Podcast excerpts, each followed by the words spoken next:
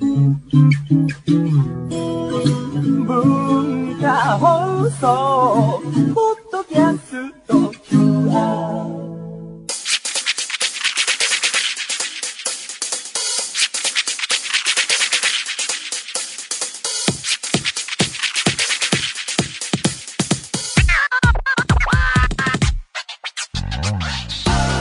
こんばんは。内山聖輝のワンクール。パーソナリティの内山聖輝です。えー、もう正月休みも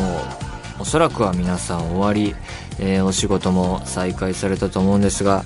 お正月皆さんどう過ごされたでしょうか、えー私の方はというとわかりません。もうね、まあ手の内を明かしてしまえば、去年これは撮っていますので、どうなったか本当にわかりませんが、まあ予想の範囲で言うとですね、まあ、旅行の計画とか何も立てていないので、もうずっと日本、なんならもう関東、ほぼ東京みたいなことだと思うんですけれども、皆さん旅行とか行ったりするんですか？えー、まあ、実家の方には、まあ、半日ぐらいは帰ると思うんですけども、まあ、埼玉なんでね、もう今日帰ってもいいぐらいです。今日帰ってすぐ仕事行けるぐらいの距離なので、いつでも帰れるがあまりなかなか泊まりとかしないみたいなところがあって、もう何年も泊まっていないので、まあ、帰ったとは思うんですけれども、最近、うちはおせちあるんですけど、なんか謎のネットかなんかで買ったイタリアンおせちなので、和な雰囲気は何も味わわずに、そう、イタリアンおせちとかなってなってくると、差し入れもなんか、日本酒とかじゃなくてシャンパンかなみたいな感じでね、今年は何のおせちなのか分かりませんが、そんな感じでそういうのを食べてるかもしれませんが、そもそもですね、あの、まあ、うちは、あの、下に弟、妹が私いまして、まあ、5人家族なんですけれども、誰がいるか分かんないんですよ。というのも、えー妹が、あの、留学中なんでお正月帰ってくるのかどうか知りません。あと、弟も、なんか、謎の海外行った写真が母から送られてきたので、日本に今いるのかどうか分かりません。で、お正月帰ってくるのか分かんないので、もうね、結果ですよ。言ってみたら、母、父、私だった場合、これ、3人はこれきついよなかなか。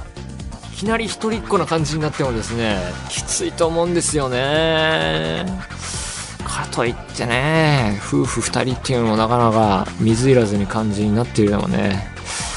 なかなか寂しいかもしれませんが、ちょっとどうなってるのか全くわかんないですね。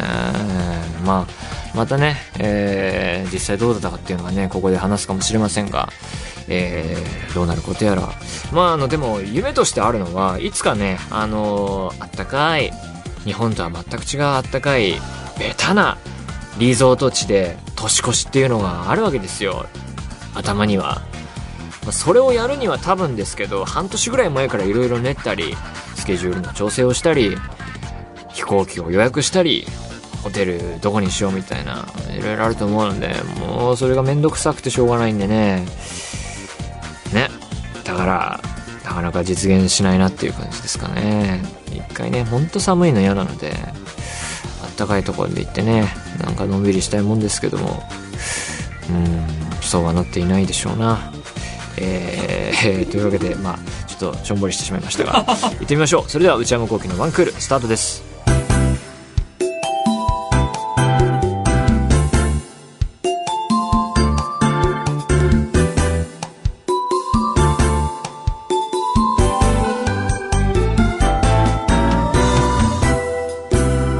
山聖輝のワンクール。お正月ってね、あのーやっぱ東京の家にいるとテレビつけますけど、最初は結構生番組が多くてね、お祭り感味わえて嬉しいんですけど、ちょっと経つと、その、昨年撮ったもののさ、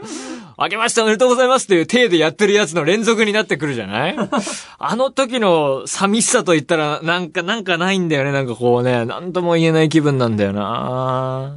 まあまあ、それはどうでもよいことですが。それではお便りを紹介します。えー、横浜市ラジオネーム、なおさん。えー、明けましておめでとうございますなどなどいろいろ書いていただいて、えー、さて、内山さんは20代半ばとなり、お正月にはもうどなたかにお年玉をあげる立場になりましたか？ご長男なので、ご兄弟にも渡すのかな？また、子供の頃お年玉は貯金する方でしたか？お年玉に関する思い出がありましたらお聞かせください。今年も毎週楽しみにしています。えー、ありがとうございます。えー、お年玉は、だから、親戚の集まりみたいなものに行ってないっていうか、そういうものがないので、いとことかおじさんおばさんとかにも会ってなくてね、もうおじいちゃんおばあちゃんにも会ってないですからね、何年も。そういうお年玉を、まあ、年齢的にはそうなのかもしれないけど、あげたことはないですね。兄弟にも会っていないので、あげてないですね。はい。子供の頃はというと、お年玉はですね、割とこう、まあでも、ちっちゃい頃ってお年玉がなんだろうな、あの、収益の大半を占めますから、お小遣いもなかなか、なかなかな、あれだったので、それはね、大事にしつつ、ただ、小学校高学年ぐらいかな、あの、遊戯王カードブームっていうのがありましてね、トレーディングカードが流行って、まあ、私もその流れにどっぷり使っていて、お年玉でカード箱買いみたいなことをしていましたね。うん。しかも、その後、遊戯王のアニメ出てますからね、僕は。本当に。そういう、なんか、作る立場になってしまって、なんか、不思議な気分でしたけどね。ああんなにいっぱい買ってたカードのアニメに出るのか、なんてね。なんとも不思議な気分を味わいましたが、それくらいかな。あとは、なんでしょうね。何に使っていたかな。あれ、いや、そんな感じです。だから、お年玉から遠ざかってますよね。あげる立場でもなく、もうもらうのもなかなかね。人にそういうのをあげたことあるかないや、ないですね。はい、こんなところです。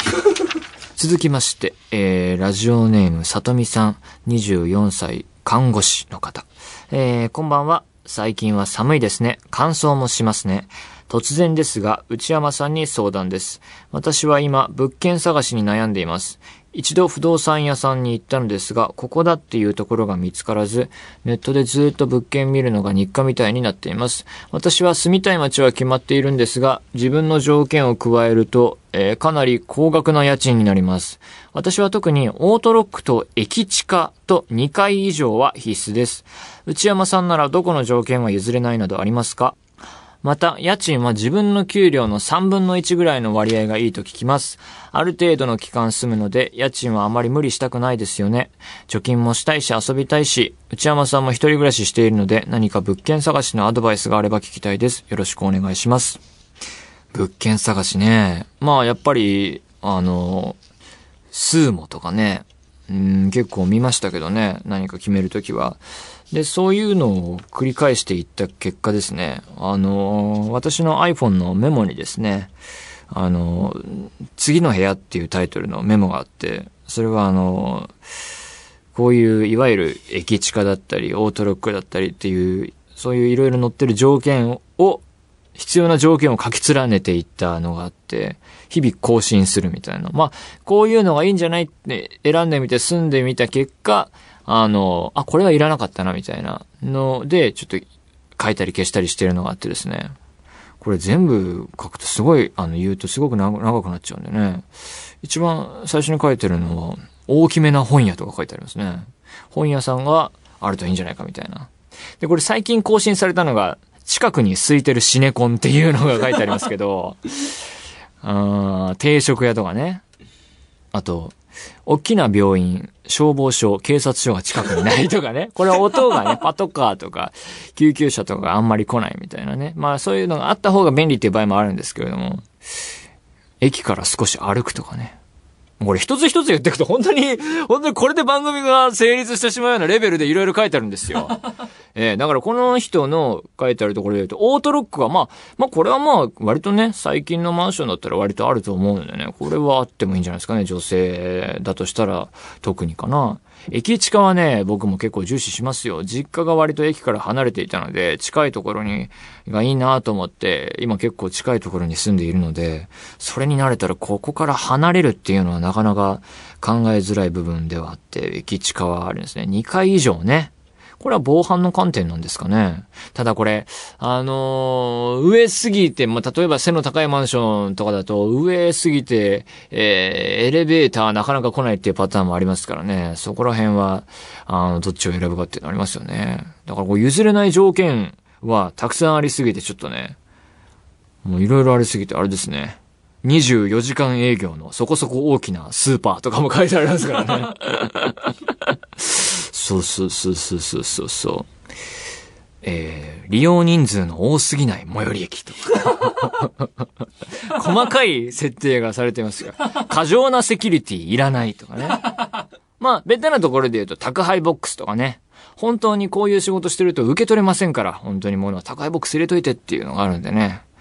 そういうのでいろいろ長きにわたって書いてあるので、これをね、ガンガン入力していけばね、もう地域とこれ入力すれば大体一つか二つしかもうなくなってきますから、もう大体そこってなると思いますよ。だから案外もう細かく絞っていくっていうのはあると思いますね。なんかこう迷うとね、あれなので、これだけは譲れない。プラス、これは住んでみてこれだけは譲れないっていうのが分かったっていうのと、その願望を合わせてみて、数も入力して、もう金額もこれってなって、もうそしたらもうね、決まりですよ。電話ですよ、もう。確保。見せてください。それでね、ちょっとチャレンジしてみてください。えー、というわけで、こういう形で何でもいいので送ってみてください。皆様からのお便り、引き続きお待ちしております。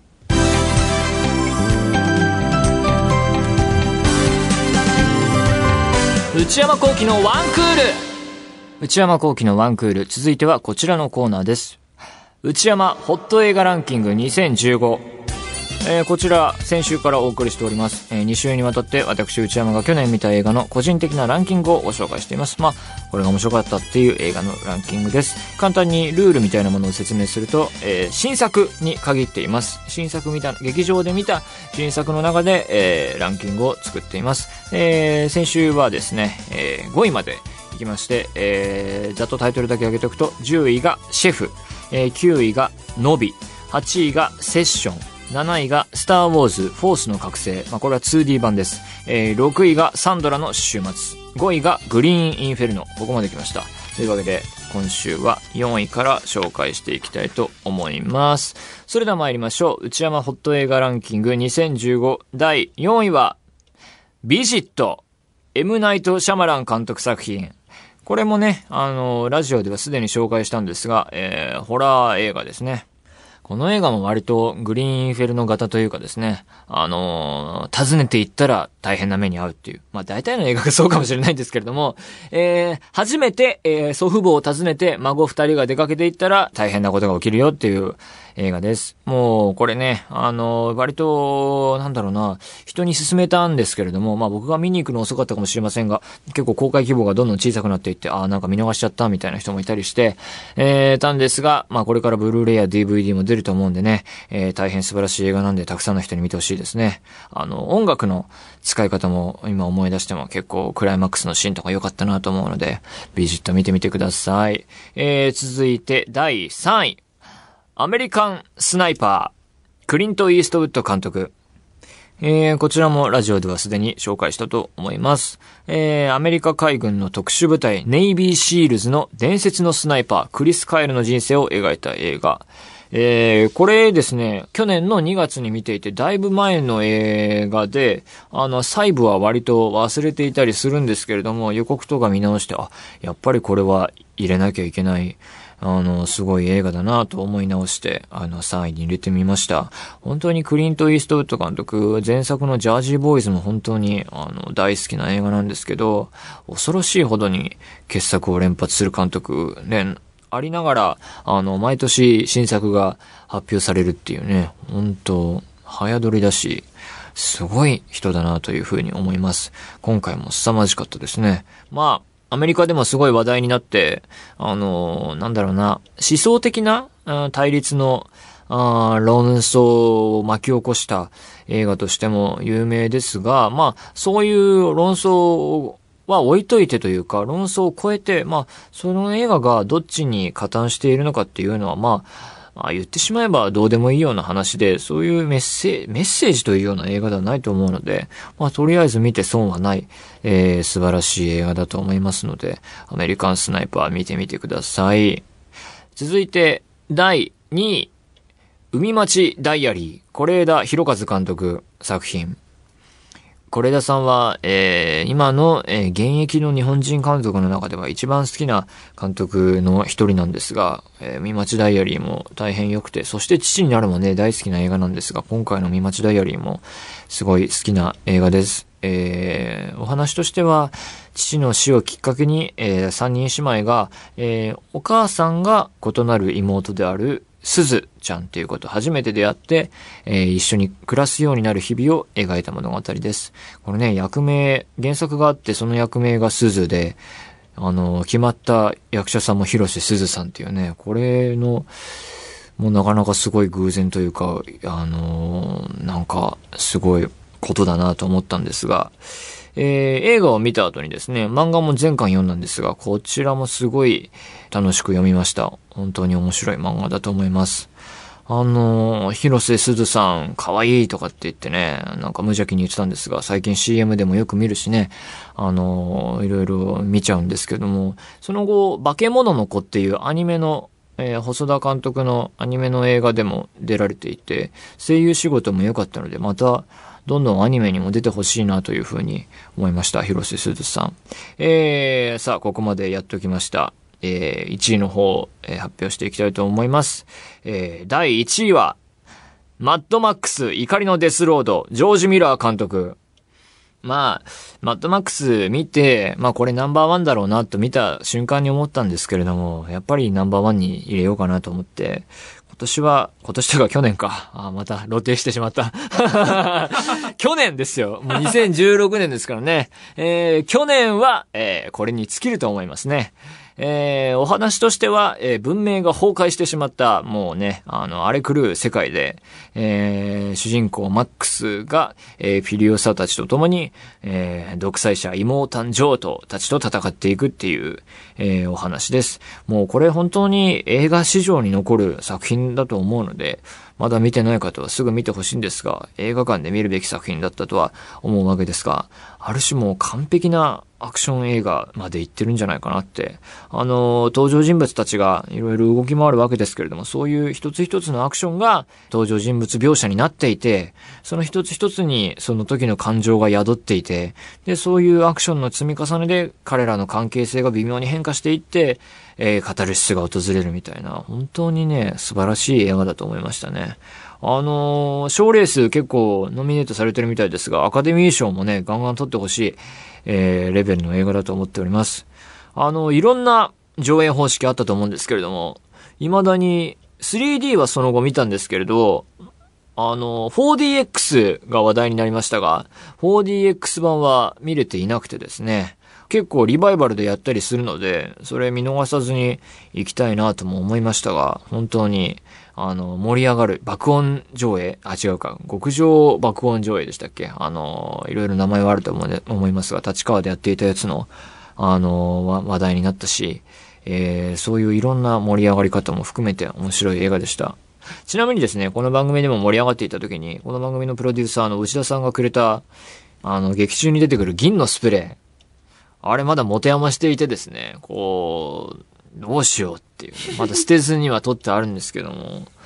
その後、スターウォーズ祭りもあった今、どういうテンションであれをね、消費しているのか分からず置いてあるんですよね。そんな感じでございます。というわけでやってまいりましたが、なかなかさらさらと1位まで来てしまいましたが、えー、まあ、ランキングも参考にしつつ皆さんも面白い映画見てみてください。以上、内山ホット映画ランキング2015でした。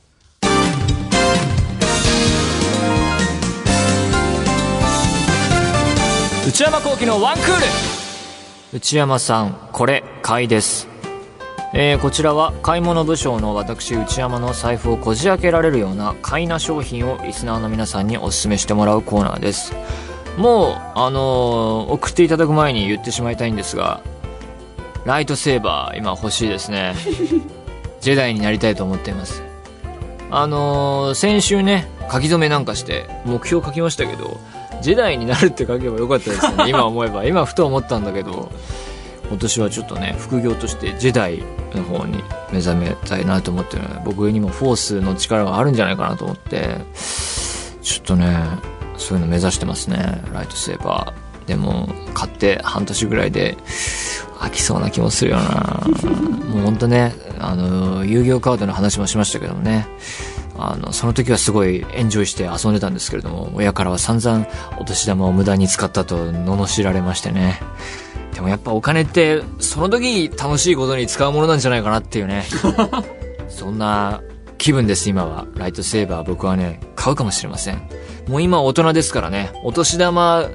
ぐらいの金額のかけ方じゃないレベルで買い物をできる年になってまいりましたからね。これ、まとまった額投入するかもしれませんよ。というわけで、早速紹介して参りましょう。ラジオネーム、ユンピョウさん。えー、内山さんこんばんは。毎週楽しく拝聴しております。えー、私がおすすめするのは、軽装度バスマットです。ん？その機能性で近年話題になっていますが、お風呂好きの内山さんはご存知でしょうか？知りません。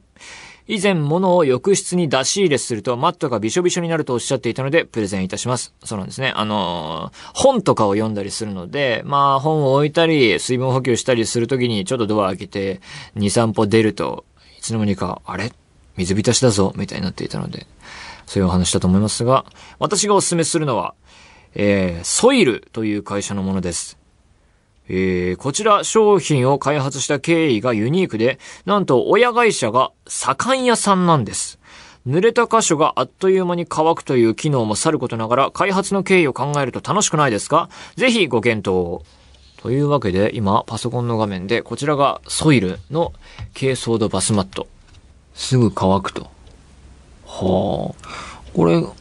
なんだろう、洗濯とかの関係？はこれどうなってるんですかね？洗えんのかな？削るんです。削る？うんはあ、ちょっと想像がつかないな。結構厚みがありますね。へえ、衛生的にはこれどうなんですかね？削るんだ。はあ、まあ濡れるけど、ちょっとこれ体験してみないと、なんともかんともこれ言えないですね。文化放送に置いてないんですか？軽装度バスマットは置いてない。これ、なんかいい気もするけど、なんかこれちょっと、使ってみて、やっぱ、コットンかなってなる気もするし、すぐ乾いて、こう削る。うーん、買うっていう感じには、ちょっと今のとこパッとはなりませんけど、想像がつかないっていう枠ですかね。ありがとうございました。続きまして、えー、ラジオネーム、りくおさん。内山さん、こんにちは。えー今回内山さんに紹介した商品、紹介したい商品は、トフィーのコンパクト加湿器です。この加湿器はただの加湿器ではなく、いつも持っているペットボトルに取り付けるだけで、あっという間に加湿器になる便利グッズです。また USB につなぐだけで使えますし、倒れても水がこぼれません。値段も3000円ほどで買えます。私も一つ持っているのですが、とても便利で重宝しております。いろんなところに持ち運べるため、イベントで遠征するときや旅行、えーそして先日購入されたダウンを着てオーロラを見に行くときなどに一ついかがでしょうか？なるほど。えー、こちらが、えーコンパクト加湿器。あ、ペットボトルに蓋みたいな感じで、大きめな蓋みたいな感じでつけて、えー、あ、USB につないで、あー携帯型加湿器は持っています。すでに。結構なんかね、あれもペットボトルだったかな。ペットボトルを僕のやつはね、こう逆さにして、ジュボみたいな感じで入れて使うやつですね。いろいろそれ買うときに調べたんですけど、USB のやつが多くて、あんまそういう外行くときにパソコン持ち運ばないので、それがネックになってやめた経緯があるので、ちょっとですね、これは持ってる、すでに持っているというのと、USB がその買うときのネックになったっていうので、ちょっとトフィーのコンパクト加湿器は見送らせていただきます。えー、ありがとうございました。えー、というわけで、えー、今日もいろいろありがとうございました。引き続き、買い物武将の内山の財布をこじ開けられるような、買いな商品教えてください。まあこれコーナー結構やってきましたけど、毎回毎回なんかお茶を濁すような感じで返答してしまって、なんか評価基準作った方がいいんですかね？こうなんかこう、まあ最終的には買うっていうのが一番上に来ると思うんだけど、今までも保留っていうのとか、想像がつかないとかいろいろあったけど、なんかこう、いろいろね、送った結果、なんかこう、のれんに腕押しみたいになっちゃってんじゃないかなという気もするので、なんかいろいろ考えなきゃいけませんな。えー、というわけで以上、内山さんこれ、買いです、でした。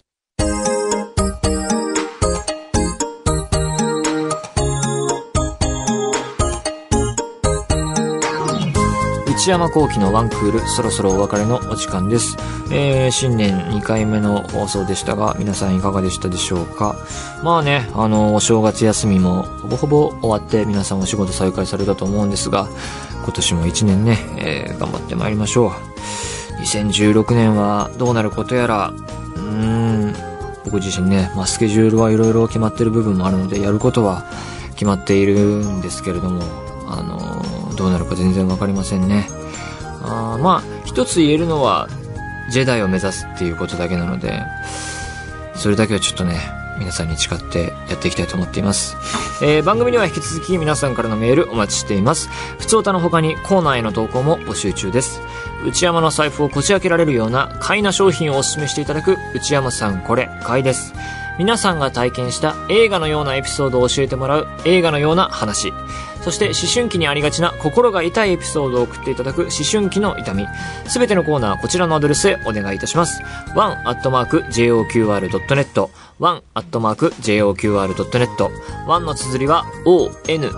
です。えー、番組公式ツイッターアカウントは、アットマーク one アンダーバー agqr です。こちらもぜひチェックしてください。さらにこの番組は、ポッドキャストでも配信中です。更新時間は毎週月曜日のお昼12時予定です。それではまた来週、さようなら。